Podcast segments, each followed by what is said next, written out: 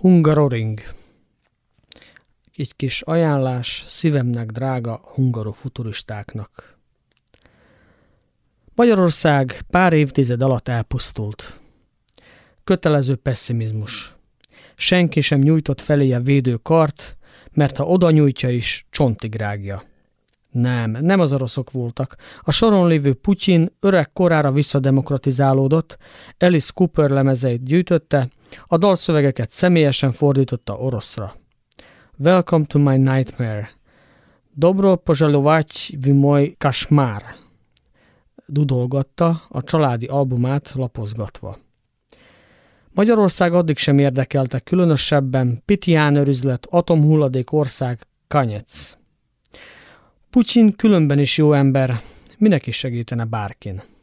Soros? Még akkor is őt vádolták a hunok konok utánzatai, amikor már rég alulról szagolta a szavannát valahol Ugandában. Különben is Soros egy elfeledett zimbabwei falu kulturális életét támogatta az ugandai központjából. Arra biztatta a falu törzsfőnökeit, hogy szerb guzlás kísérettel esténként Max Weber dalokat énekeljenek.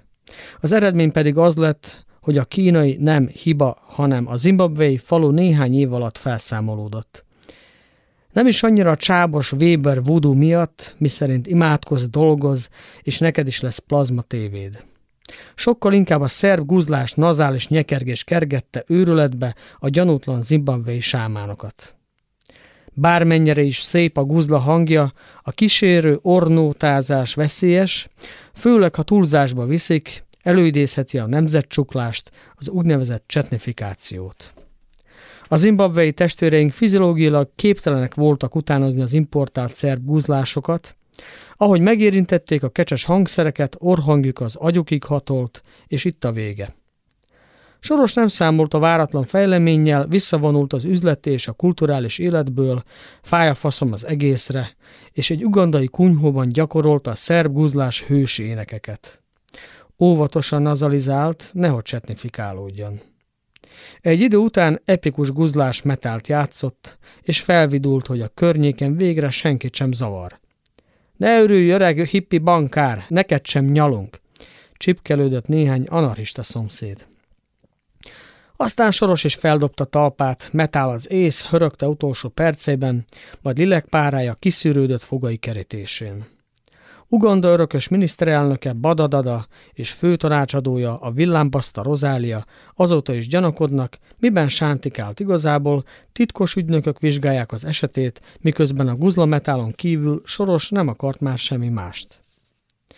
A félmillió lakos zimbabvei falu hűlt helyén pedig egy hatalmas, multifunkcionális bevásárló központ épült, lakásokkal, közintézményekkel, hologramparkokkal, hologrampatakkal, hologram szavannával, hologram állatokkal, hologram koldusokkal, akik nem kéregetnek, hanem mosolyogva éheznek a butikok konténereiben. Mivel a lakások bérleti díjai nagyon magasra rúgtak, kevesen élvezhették azok totális kényelmét. Így hologram zimbabveieket is ki kellett fejleszteni, hogy a turisták ne hiányolják a benszülött romantikát. Zimbabwe lakosságának egynegyede különben is hív fertőzött, jobb, ha nincsenek a láthatáron. Elriaszthatják a külföldi befektetőket, turistákat, nyugtázták az ország tőkés és politikai vezetői, a közbeszerzésen a hangsúly, a munkaerőharácson no sentiments. Ekkor pattantak elő a magyarok. A bevásárló központban nagy vehemenciával kínálgatták a hazai aranyászokat, ám a zimbabvei turistáknak nem kellett a büszkén savanyú hungarikum. Megpróbálták Nyírő József ékszerdobozokba porciózott hamvait kedvezményes áron értékesíteni, hiába. Végül előkapták a nagy becsben őrzött, évekig készült Eszkaláció című irodalmi antológiájukat. Először áfa mentesen, végül már ingyen osztogatták, de kuruc kudarc a kutyának sem kellett. A magyarok bosszúból bevedelték az aranyászokat, hullarészegen szétszórták nyűrű hamvait a hologram szavanában, az ejakulációjukat téves töröl, tehát az eszkalációjukat Kínában, áj, pontosabban a zimbabvei multiáruházban felejtették. Igazából nekik sem kellett. Másnap pedig lógórral visszacsoszogtak Magyarországra.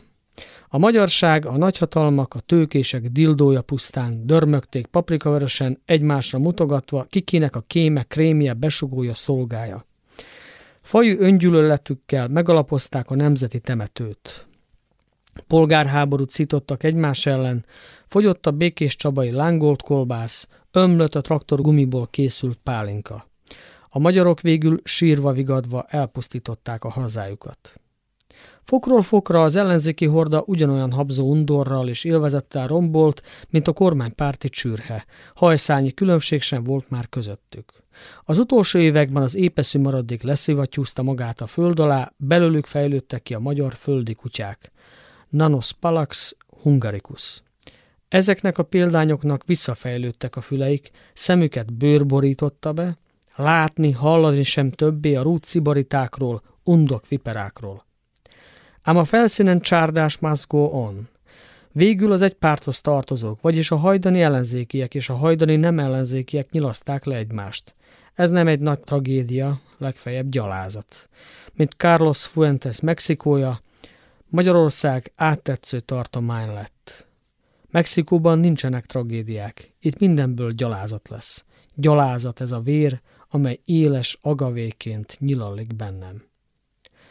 Azok a magyarok, akik az önpusztítás túladagolása után is életben maradtak, és a testvérháborúban nem turták magukat a föld alá, kilövették magukat az űrbe.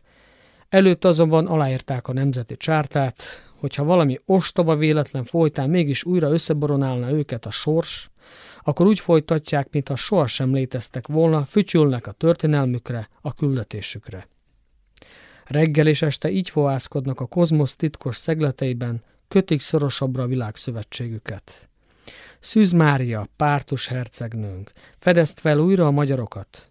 Magyarokat Magyarország nélkül, Magyarországot magyarok nélkül, magyarokat magyarok nélkül, Magyarországot Magyarország nélkül.